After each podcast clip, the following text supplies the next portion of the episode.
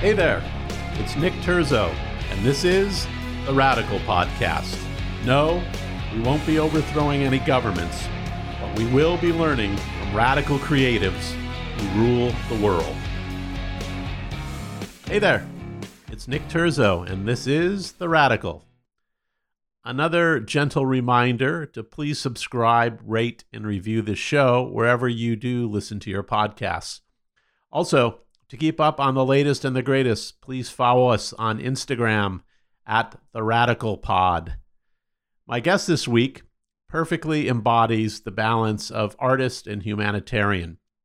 He has chalked up eight Billboard top 20 hits, has won a couple of Grammys, and brought tons of joy to millions of fans around the globe. I'm thrilled to have Jason Mraz join me. Jason and I will mix it up discussing topics from music to organic farming to philanthropy and even starting his own record label.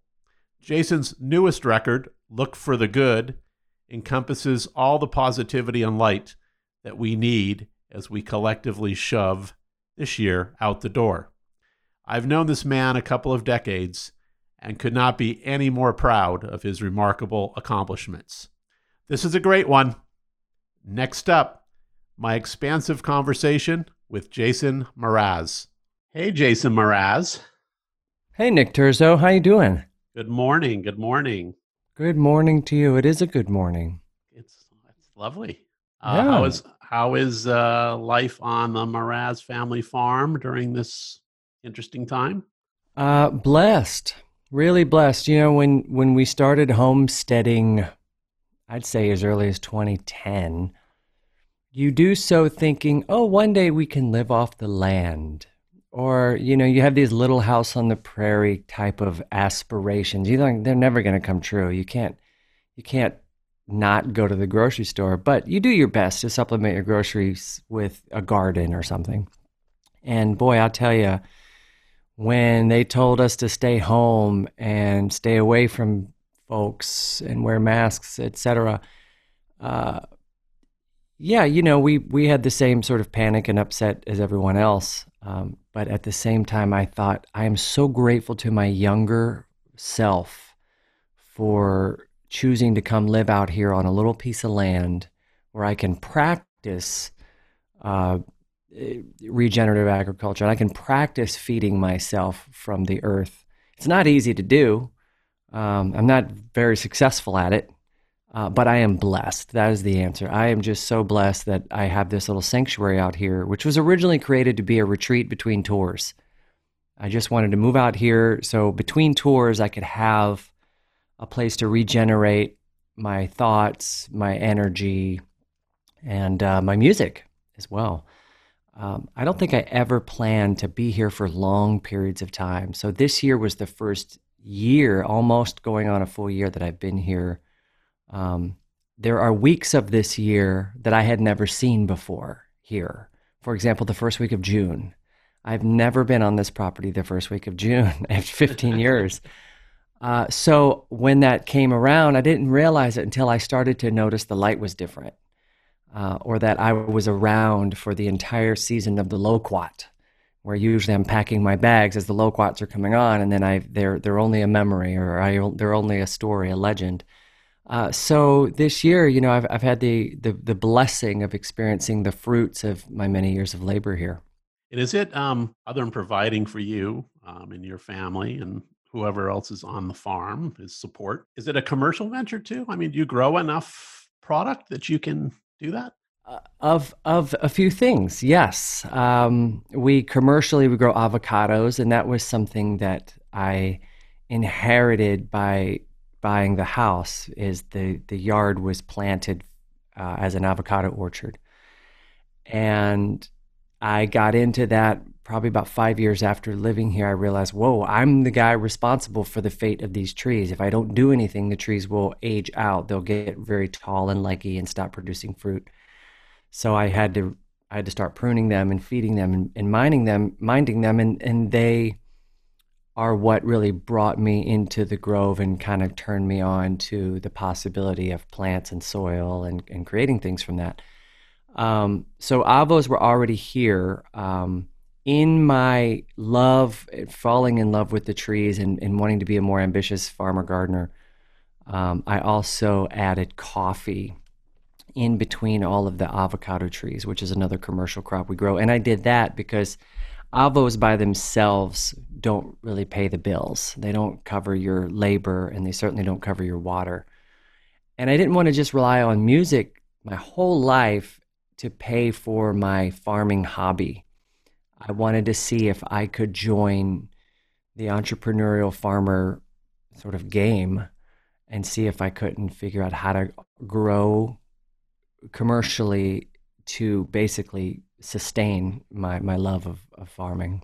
Do you have additional acreage there, or do you have the same acreage, or have you expanded? We have expanded, yeah, and I guess that was um, we were a little hungry. Uh, I I don't know that I'll expand anymore, but we we're now up to about seventeen farmed acres. Well, maybe fifteen. I should say fifteen. Wow.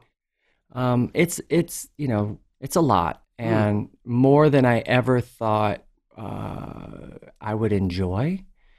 Um, no, I thought I would enjoy it more than I do. that's the that's the answer. Um, but it's because it's really hard work. I think what I've done is I've I've I've gone from a hobby to we are a premium grow facility. We have the infrastructure to grow large quantities at uh, and really deliver something that is beautiful. It requires nutrition. It requires farmers' footsteps.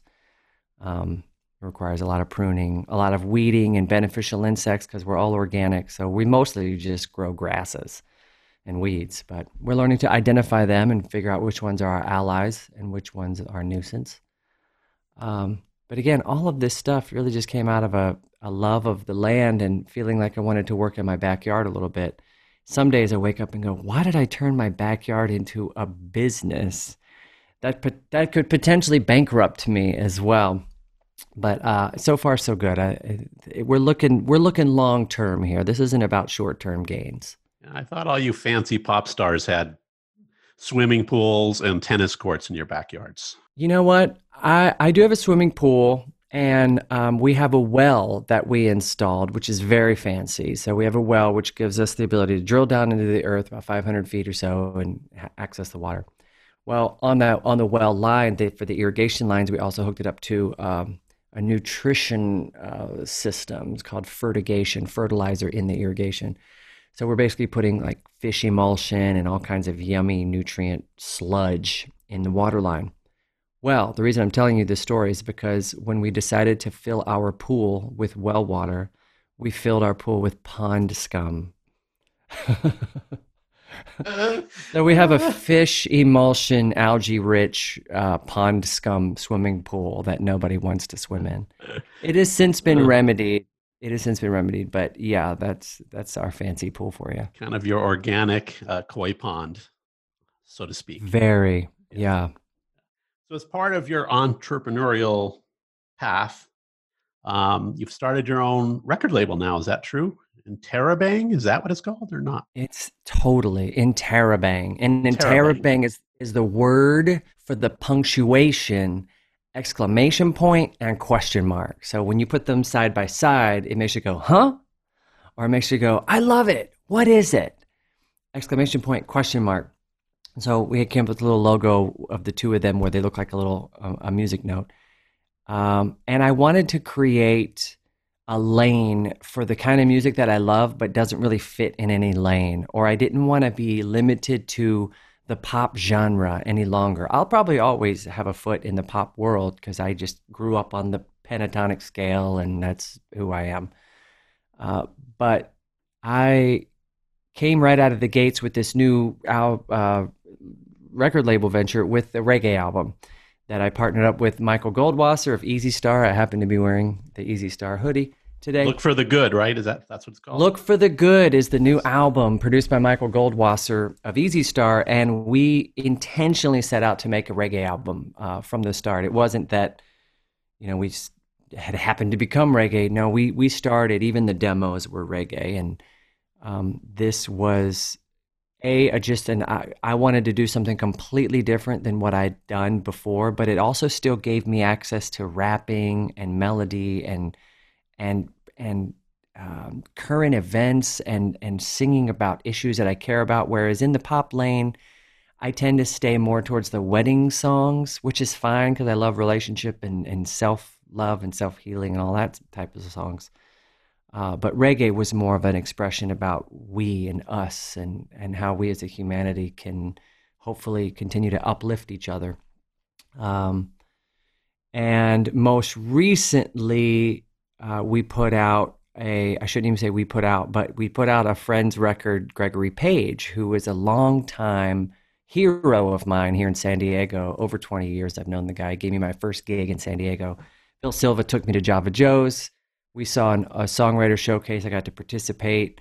And Gregory Page pulled me aside and said, Hey, why don't you come down next weekend and play a few songs before my show? And so technically, that was my first gig. I have I actually have a little sign. You can't see it, but there's a little sign on the wall right there, which is written in crayon Gregory Page and Jason Mraz tonight at nine o'clock, which was my first poster at Java Joe's. Um, so Gregory said, I want to put my album out on Interrobang. I said, well, that's funny because we don't really have label services yet. We're just we're just a logo at this point, you know, and we're distributed by BMG, thankfully. So really, BMG is doing the heavy lifting. Uh, but he says, no, it's okay. Can I just put your logo on my album? I said, uh, sure. Uh, but in that process, we all just started to think about, well, what could we do? And so we're basically a new model where all we've done for Gregory is give him a small business loan, really, that allows him to manufacture his LPs. Uh, because I think for artists that are coming into a studio, it's hard enough to get seen and heard, but let alone drop money on not just a recording, but the additional money on physical product, which is disappearing. People aren't buying as many CDs and certainly not as many vinyls, even though they're selling. So, long story short, we gave Gregory enough money to manufacture those vinyls and we will help him sell those. But we're not taking a royalty and we're basically just selling enough vinyl that we get our loan back. But after that, all the product really lives in his hands. He owns the master, everything. And it was basically, I saw this opportunity with my little label to just help people out um, without trying to own them or even capitalize on them or be an entrepreneur on somebody else's life or livelihood but instead let's let's just become part of the same family and just uplift each other and ironically or karmically since we put his album a week ago we've seen sales of my own album go up i think just from the relationship on Interrobang so just through the act of doing good and promoting our friend we've also seen an uptick in our in our sales, which is really really cool. Um, when Interrobang first launched with the reggae album, I also saw an opportunity with the surplus of the money that came from BMG. Uh, I I had all my recording costs covered, um, and all the musicians were covered, producers covered, engineer covered. Everything's great. Uh, but you still end up with an advance. It's typical that a record company will give you an advance, and this is something to live on while royalties are being, I guess, tallied or accumulated and you'll eventually be paid later, right?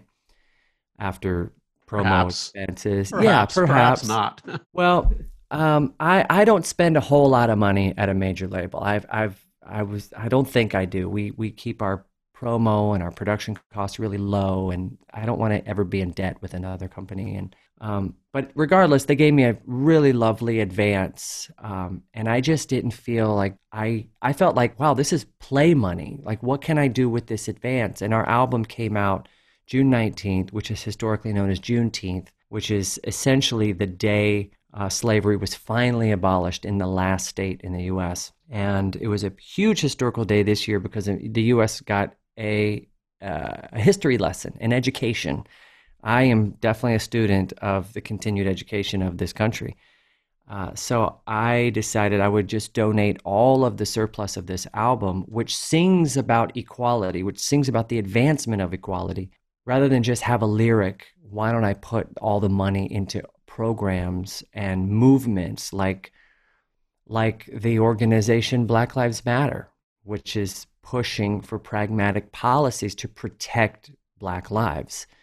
uh, it it's doing way more than I probably could from sitting at home. So give them a huge chunk of money.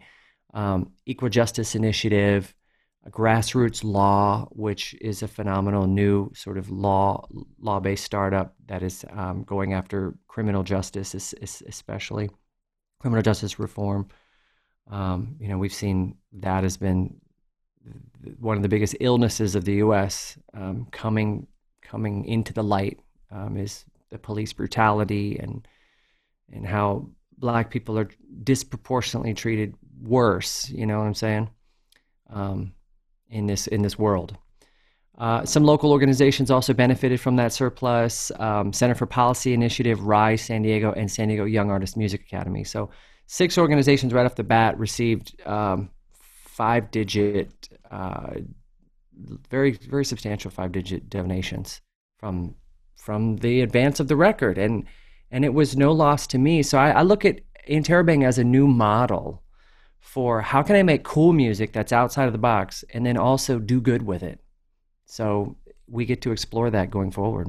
Huge props to you. I mean, that's just cool. Yeah, you were such an amazing human to do that. Oh, I shucks. love no, and the model is fantastic. You know, it's kind of an incubation model without any of the predatory parts of it, which is nice. You know, so it's going to be so fantastic for other artists. I mean, what you did for these groups during this year, so amazing. Yeah. Thanks. Yeah, we'll Kudos see how it to plays out going forward. Thank you very much. Thank you. Oh. It's, it's it's very exciting, and we're making it up as we go. You know, we have a vision, we have a mission, and and that sort of thing. But you know, the world is changing every day dramatically. So, and and I believe that in the future, more and more companies will be valued not so much on their sort of stock value, but also in how are they helping to take care of the planet, whether that's environmentally or or uh, amongst humans. Um, how what are you doing as a corporation or as a big company or as a winner?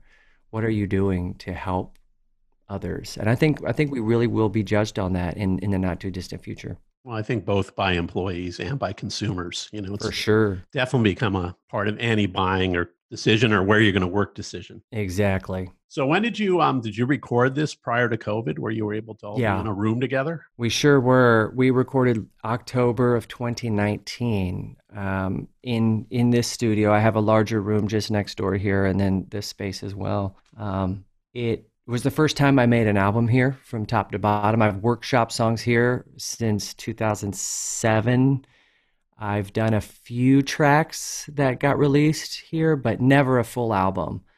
So, and we did make this album prior to having any type of deal with any any distributor, so we didn't know what we were doing or where this was going to go. So with that came all this freedom and joy of just making music in the backyard. And Michael helped me put together a phenomenal band. Uh, there was about 13 of us in the band that included some people that I knew, some people that he knew that made this really beautiful, eclectic group of people who also knew the pocket and in- intricacies of reggae, um, which is a lot harder than it sounds. It's it's a tricky, tricky music to play. It's like slow motion funk. There's a lot of air. There's a lot of pocket in it. You've always had a little bit of that kind of underlying your music, haven't you? In certain I mean from the beginning I thought you've always seemed to have that flavor there, let's say. I, I, I guess so. I didn't really know it until I was touring, and I would have, you know, a rhythm section that could help me,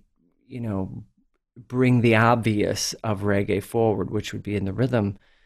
But prior to that, I'm just kind of a coffee shop or campfire singer, songwriter. And with that, I'm banging on the guitar in maybe a primal or rootsy way that would allow my music to go to reggae. Should we should we pair ourselves with some musicians that that also speak that language?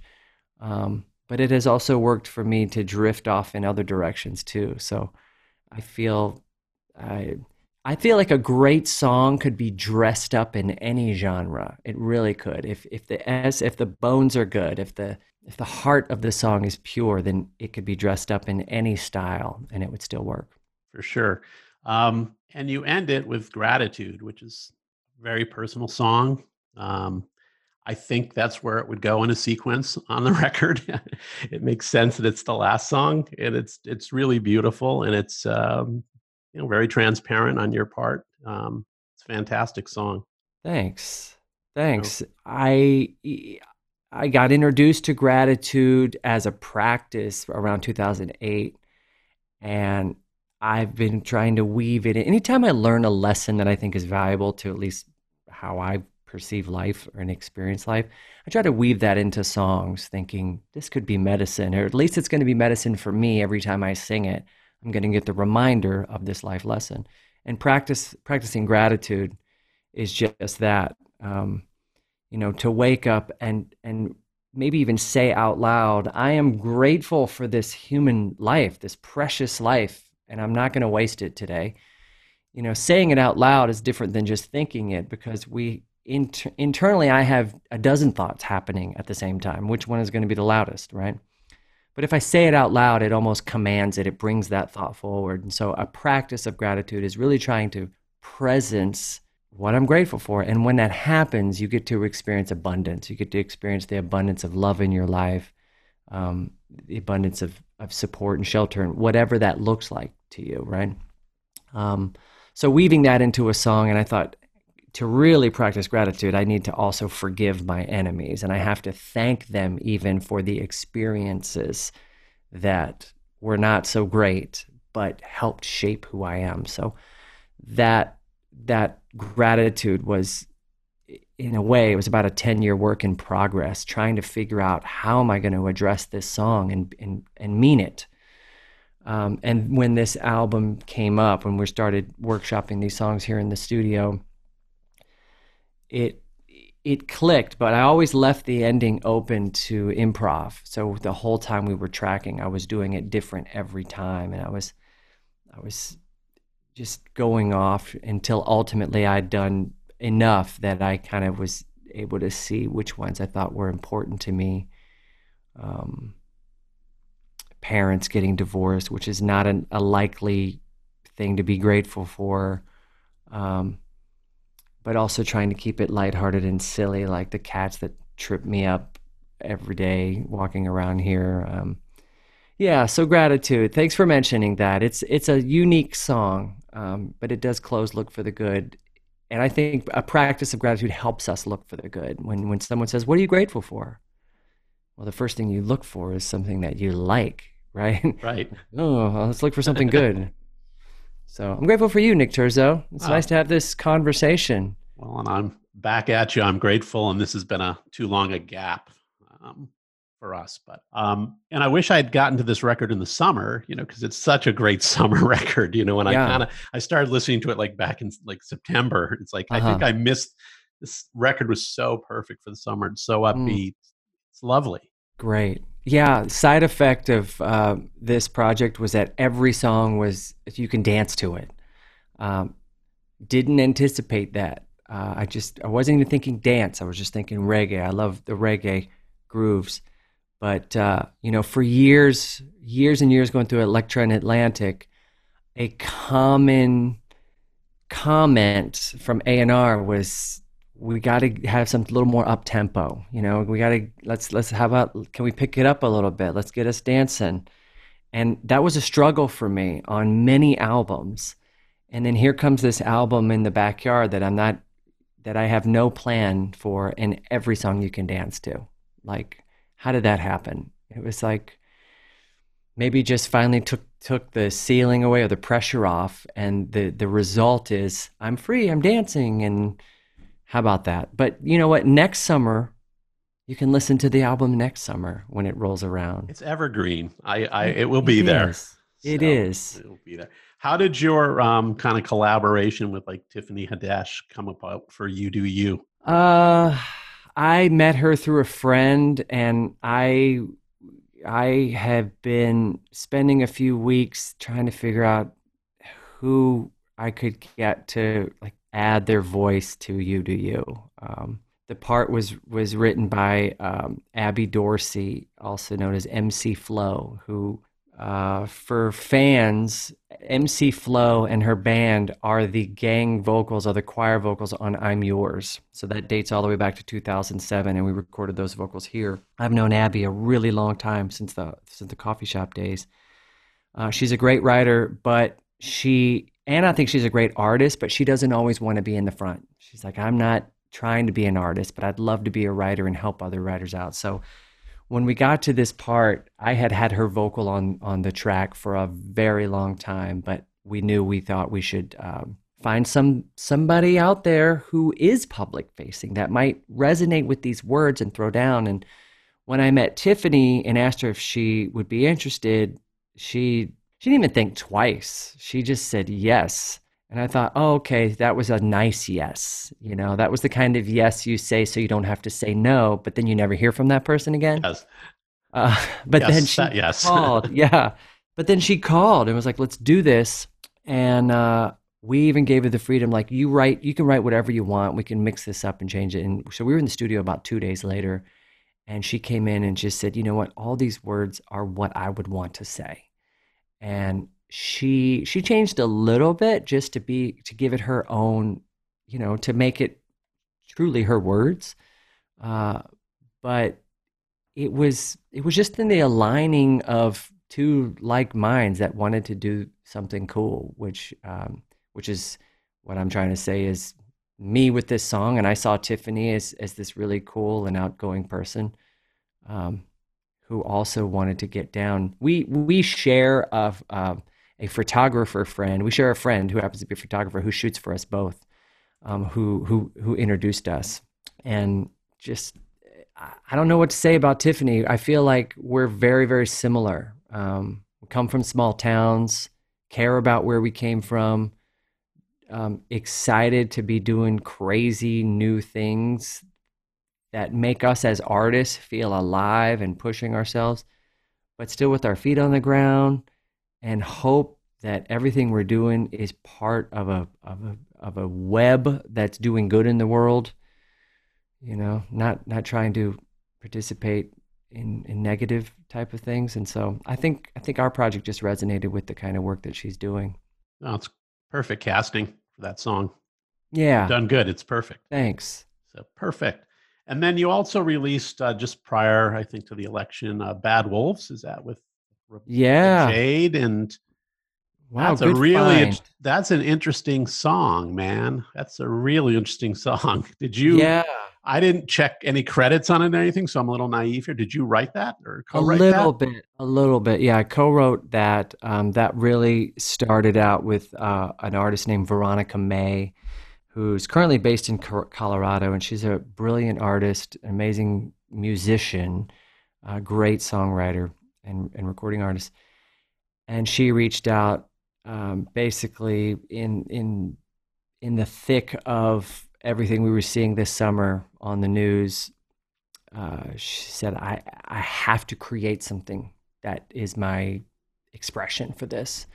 And we as artists, I think, look at looked at this year as how can we make a music version, uh, uh, a musical version of a of a protest song or or a sign you would take to a protest, right? The the beauty of a of a protest are all of these expressions, all of these brilliant signs and powerful statements um, and this statement too of just coming together in uh, en masse and showing up that we are in dis- we disapprove of this. So same thing, we decided to create a song that would do that, that would bring a lot of different artists together and all lend their voice to this one song that Veronica had started. So each artist that's in the track wrote a lot of what they they performed. Uh, Mickey Vale, uh, Rebecca Jade, and Veronica May. Uh, all phenomenal artists. And then um, Ebony, of course, did the video, and the video was phenomenal. And even more phenomenal, she shot the whole thing in about two hours, and it looks like it took it looks like it took a whole weekend. But she's such a visionary and knows how to shoot from the hip and be organized. Um, uh, I, I, it's worth it's worth looking up because it, it reflects on what we see a lot this year on the news, but it's done through dance and through song to just hopefully continue to break our hearts open so we can be more compassionate and have more empathy so that we can continue to help change the world for the better and heal the world for all of our wrongs that we've committed in the past. So Bad Wolves is a song that that really looks at that in hopes of shining a light on some shadows. Yeah, it's remarkably almost otherworldly. Um, you know, I don't want to get too deep into it, but I don't dissect songs here too much. it's just otherworldly in its feel and its sound, and it always feels I don't know, just takes me back somewhere like early in the century, you know, and I, it Wow. goes somewhere else for me. So I was really taken by it. So Beautiful. Thank you. It was produced by Jeff Berkley, who actually runs my studio here five days a week. He has his own sound, Berkley Sound. He engineered the reggae album as well. He's a phenomenal singer songwriter, uh, great engineer all around, great producer all around. mm, Shout out to Jeff. quite a team. You've done good, son. You know, um, I lucked out because I'm not out there looking for it, but I just keep my heart open and keep my ears open. People come to me and I get a lot of ideas thrown at me, a lot of invitations, and I'm grateful for that. And I do try to be very, very, very selective because otherwise I would just be busy all the time. I'd like to say quite a team, but you know, Jeff had his own studio, Robbie Robinson had his own studio, and both of these guys called me up about two years ago and they're like, Hey, studios aren't what they used to be. We have a bunch of gear. Do you want it? I was like, nah, man, I don't need any more gear. They're like, come on, let us store our gear at your place. Crap. That's a I good one. I didn't see it, right? But they're like, uh, we have this beautiful Neve console, you know, and we'll just, you can use it. I was like, I don't need it, man. I got it. I'm set. So they're like, well, come on, let us put it over there. So finally, I, they talked me into it. And it's been so great because what ended up happening is they didn't just store their gear over here, they set up shop over here. Um, and it's been fantastic. So because I live out in the, on the fringe of San Diego, uh, almost five days a week, San Diego artists come to our studio and they record here with Jeff. So it still keeps me connected to the San Diego music scene, the same coffee shop scene, which has essentially been closed thanks to COVID. Um, but thanks to Jeff and Robbie, who who run the studio here, I'm meeting all kinds of artists and staying connected with with old friends as well at the same time. And when it came time to record the reggae album, the room was already dialed in. Jeff already had everything just clean and warm. So when we showed up to play, it was it was really easy. And I would not have been able to do that if I'd have rejected their invitation to take all the studio gear. If I'd have said no, I'm fine here, I would have had to outsource uh, a place to handle all 13 of my band, or at least bring in an engineer and figure the room out. But when you have a full time engineer here, uh, those sort of things get get sorted out. So it's and it's it's family. You know, there's there isn't. We're just sharing a space. It's as easy as that. And, I, and I'm so grateful that I did it. Right. So there's something I wanted to ask you because when I was around you on a more regular basis, um, you know, I was always kind of blown away and impressed by your work ethic. Um, and I've never, seriously, no, I've never, very seldom did I ever see you say no to anything. And you, Oh gosh. no, stop. And you, you, during that period of time, it, before I'm yours, um, Uh huh. you were a really hard worker and it you know whether it was presenting yourself publicly uh, doing press you know having to work with a band and tour with a band that's you know kind of a hired band not necessarily you formed a band um, as you've gotten older it's a long question how have you adjusted your life with balance in it because i really thought then you kind of were a bit on tilt with what was asked of you um, and how have you gotten yourself into some balance even though having a farm a music career you know all your charity work and service work how do you balance it Mm, I'm still learning. I really am. Um, I think the the easiest way to balance it is I have a short yoga routine that I do in the morning, and that alone gives me a foundation to build my day on. Right? I feel like if I don't do it, the foundation could be wobbly, and any type of yes or any type of project that I have committed is is going to get some kind of rushed or unbalanced treatment or something. Whereas if I build myself up in the morning with the right attitude and the right framework in my mind, then any conversation and any new request that comes in, I won't be overwhelmed by it because I'll be I'll be solid on that. So that is my first uh, piece of of having balance. I guess what you've just asked.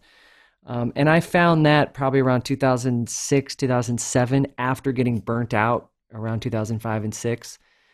Um, burnout because I, doing enough interviews and two albums back to back, I, I didn't, I, all I was talking about was like hotel travel and, and gigging. And it didn't, I didn't feel like I related to anyone.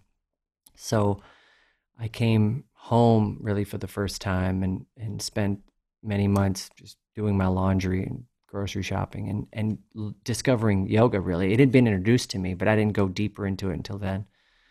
Um, and I've tried to maintain that since then. And I've I I have to credit that for having even more success after that, um, because life did get busier around 2008, and maintaining some kind of mindful practice has allowed me to just take all that in and at the same time have have a kind of non-attachment to it where it could all go away and that's fine as well because gosh i love a day off. Um, i made a huge mistake or maybe a great great mistake um, about three years ago i left my management firm. I left bill silva management um, mainly because i thought okay i'm turning 40 I've done it. I've fulfilled all my records with the major. I don't need any new contracts. I'm probably just going to be a farmer. I'm just going to shut down for a while. And that included everything, including leaving my management firm. And I don't know what happened, but I probably shut down for about six weeks and thought, I can't sit still. I can't just really be a farmer. That's not really sustainable. And I have all this music in me, and I just continued to to generate and generate and then next thing you know i'm learning how to self manage but i'm i've been lucky enough to be able to do it on uh, kind of coasting still on the fumes of great management for 18 years. Uh, so bill silva basically set me up for success very very early introduced me to the, the mindfulness and, and, and a spiritual way of living um, one that is kind to oneself and to others um, so if you put that into your entrepreneurial uh, ambitions, then you won't get beat down or beat up by the competition.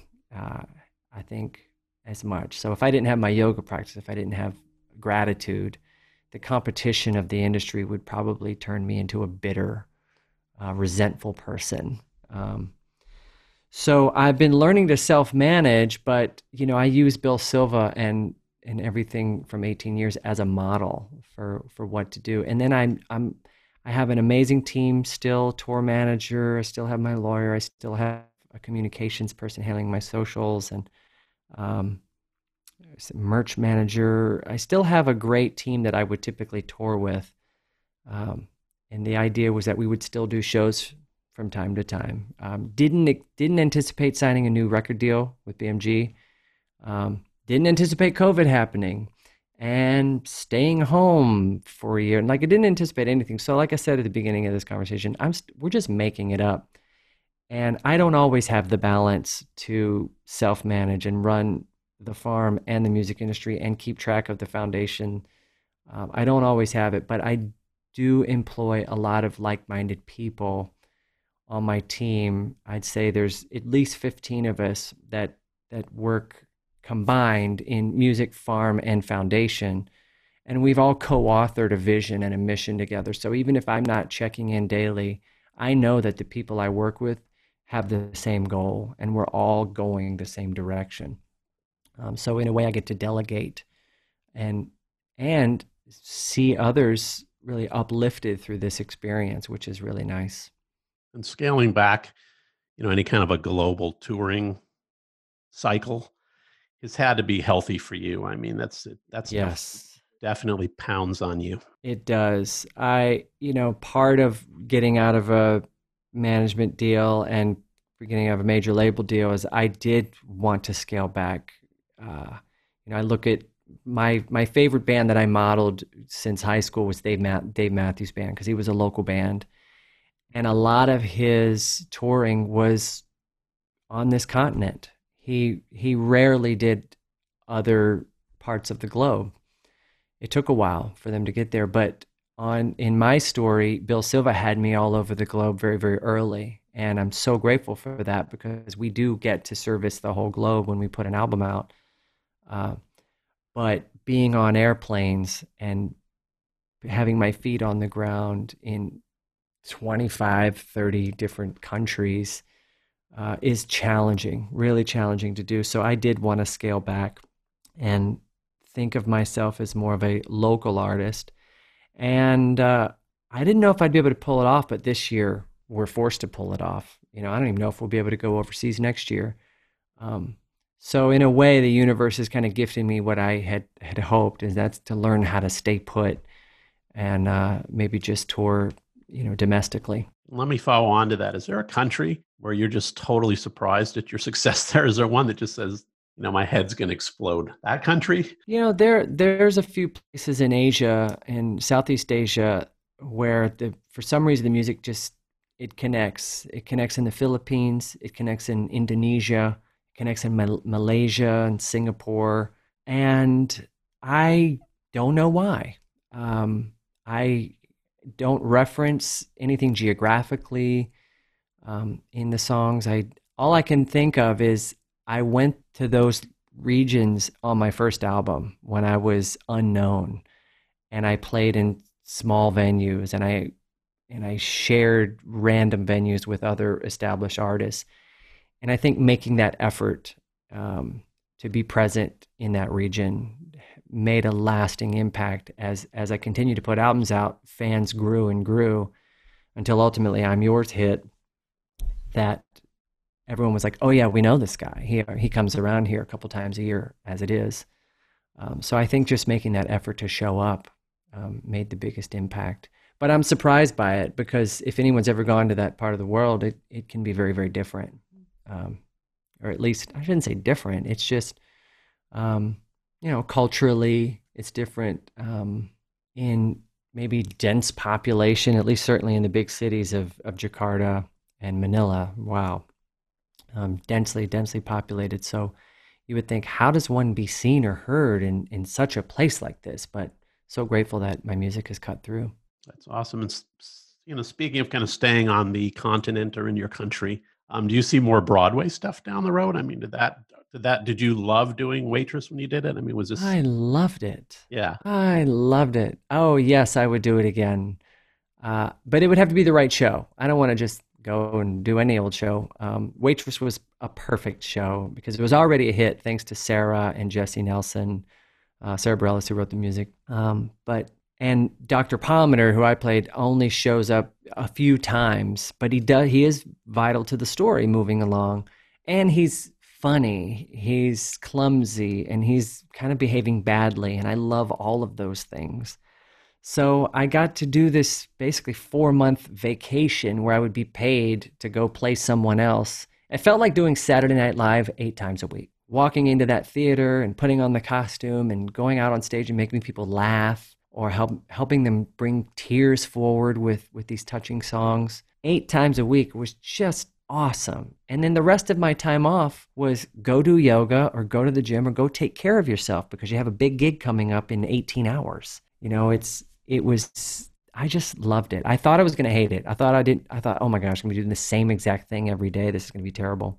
But it felt different every time. Every single show felt completely different and that was a little bit having to do with the cast would would shift. You know, the the lead would go to an understudy, and then different cast members in the back would would change positions even, and um, other supporting characters would also be be changed. The actors would change. So there was always something new happening, which was blowing my mind. Even the band would would change around from time to time. Uh, and with that came different delivery, a different attitude, and even how the audience was choosing to react to us or not would affect the show. And uh, but as long as we leaned on the writing, it was always a great show.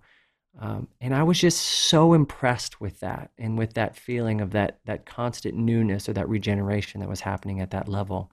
That uh, it made me it makes me want to go back and do it again for sure. Did you do it for three or four months? How long was your run? Yeah, uh, about three and a half months. So I got to live in New York for four months, like almost perfectly four months, which was awesome because I I lived there when I was 18, going to college And I left there broke, thinking, I'll come back to New York when New York wants to be back.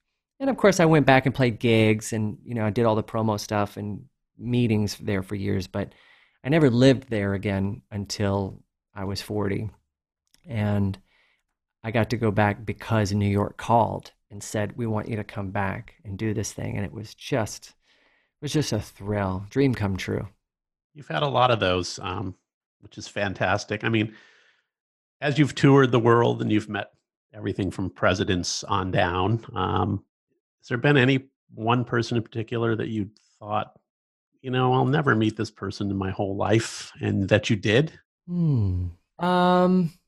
Uh. Gosh, there are many. There are many. Um.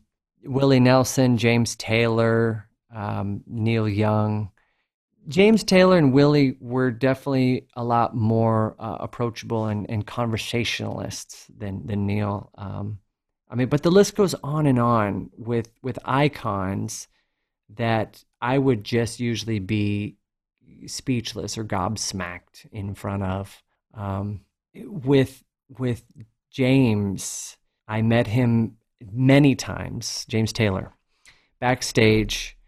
Uh, I saw. I don't know. Oh, he walked by first time I ever met him, and I said he was shaking a lot of hands, and I just leaned forward. I was like, you know, "Money Machine" is one of my favorite songs ever, and he he did a little double take, and he leaned came back to me, and he started describing to me how they recorded that song about dumping in a bunch of change and had to make these loops, which was hard to do on tape, and um, I felt really great. You know, everyone around me is kind of giving me credit for like, hey, I've managed to start a conversation here. We started talking about our tattoos and things are going really well. And then a couple of weeks later, we're at the MusiCares event honoring Neil Young. I'm backstage, I'm singing with Shawn Colvin, and James Taylor's backstage. He's warming up, and he says to us, Hey, why don't you guys come over here and sing harmony with me? So now I'm singing a Neil Young song with James Taylor and Shawn Colvin. And by the time we go on stage, he's also recruited Emmylou Harris and Dave Matthews. So now we're a super group singing harmony for James Taylor. And this is just beyond my wildest dreams. And at the end of the night, I said, James, thank you so very much. This was just a thrill. And he says, he says, um, my pleasure, Jacob, and walked off. And I was like, oh, that is awesome. That's awesome because it's a great story. it sucked because I wanted him to remember my name, uh, but it sucked as well. It's all it's all good, Jacob. It's all good. It's um, all good. Yeah. So before I cut you loose here, I always ask some people like, "What great are you currently listening to?" You went through a few things as we had this discussion, but I was wondering if there was some a couple of things right now that you're in love with musically by others. Yeah, by others. Well, I have to mention Gregory Page, his new album, One Hell of a Memory. Uh, but Gregory has probably recorded 20 albums since I've known him, always independent, always puts them out himself or with the help of V2 in the Netherlands, but very, very small distribution. But his songs and his compositions are so beautiful. And I think his new album is, is timely. It's Irish. It's Irish uh, in inspired Americana. It's it, does that even work? How does that work? I don't know. Um, but it's modern folk, and it's it's great. So I, I I highly recommend that. And I'm all over it. So I love the sound of my voice. Um, what else? I'm I'm looking at my record collection to try to catch my memory of what have I what greats have I been listening to. I stump people with this a lot because it feels like with streaming, we're, we're kind of all drinking from a fire hose anyway. So it's really hard yes. to pinpoint a few things. Yes. Well, if I go into recently played, mm. I I then have to be very transparent. Um, Scenery, which is the instrumentals collection by Emily King, is phenomenal. I think Emily King will be a household name one day. Um, think Prince. Uh, when you think Emily King, she's just so stylish and beautiful, and there's a punctuation happening in her songs. But the instrumentals version is as cool, and I love a lot of instrumental music uh, because when I wake up in the morning and I'm doing some yoga or, or when I'm writing in my journal, I mostly want instrumentals. I don't necessarily want other lyricists getting in my way. Um, this uh, dummy, Portishead dummy. I took that for a stroll the other night. Just love uh, those bass heavy organs, keyboards. Um, and I listen to a lot of gospel music. Um, Hezekiah Walker, uh, Kirk Franklin, uh, Aretha Franklin, um, uh, Pastor T.L. Barrett. Uh, there's I'm not I'm not even a Christian guy. I mean, I grew up with that sort of being the culture of our region, but I don't have a path to heaven through a personal savior. Uh, but gospel music does something that tickles my fancy and makes me experience heaven on earth. So I listen to a lot of gospel music. That's fantastic. Thanks for sharing that. Mm-hmm. So um, I'm going to wrap up here. Um, having known you for a couple of decades, I just got to say I'm so proud of you as a uh, artist, what you've become as a songwriter, what you've become um, as a humanitarian, even on top of those, um, just beyond uh, anything. Uh, I don't know. You've just turned out so well, and uh, you form so well, and you've grown so well, and you've been self-aware in how you look at others. Um, you've turned into this. You were an incredible human being back then, but you've oh, you've morphed into an even bigger godhead human being. So, oh my gosh, thanks, Nick. You know? Well, I'm not final. I could screw all of this up next week. I'll try not to. Yeah, let's uh, not. Not after the year we had. Can you please not do that? Yeah, I'll try not. To. I don't need to read about that on like December 31st, no, just when I think no. I'm done with this year being terrible. Oh, no, if I do screw it up, I, I don't plan to make it public. thank you. we appreciate that. Well, I, I can't thank you enough. I miss you. Um, you're always welcome back here. I love hearing what you're working on. I love your attitude and how you approach things. And the positivity needs to be heard in the current environment. So thank you. Thanks, brother. Thanks for giving me a chance to just talk about all this stuff. Makes that's what's special. That's what's great about podcasting. It's long form, man. It's long yeah. form. So yeah. Um, anyway, thank you very much, my friend. I miss you. Stay healthy. And uh, thank you, I Nick. hope to chat and see you soon. I'm gonna have to start a podcast so I can ask you questions. I feel like all I learned today was um, about me. I'm not. Sh- I don't know if I'll show What's up as a guest, but okay. So this is uh it's is it called the radical it's something? The radical. It's called the Get radical rad. podcast. Yes. Yes. Cool. I it love that word. Built for you know the dual meaning of the word. Uh, I think creative people like yourself are somewhat radical, and I think ideas and things can be very radical. Um, it's certainly not meant in the political sense of the word. Thanks for being radical and, and seeking out to amplify those doing radical things. Well, that's our show this week. I hope you enjoyed it and maybe even learned a little something. To follow what's going on with this podcast, you can go to theradicalpod.com. Um, theradicalpod.com. You'll find show notes and past episodes and uh, even a little swag there if you want a t shirt or a hat. Also, I would be honored if you'd subscribe at Apple or Spotify or wherever you get your podcasts. Till next week.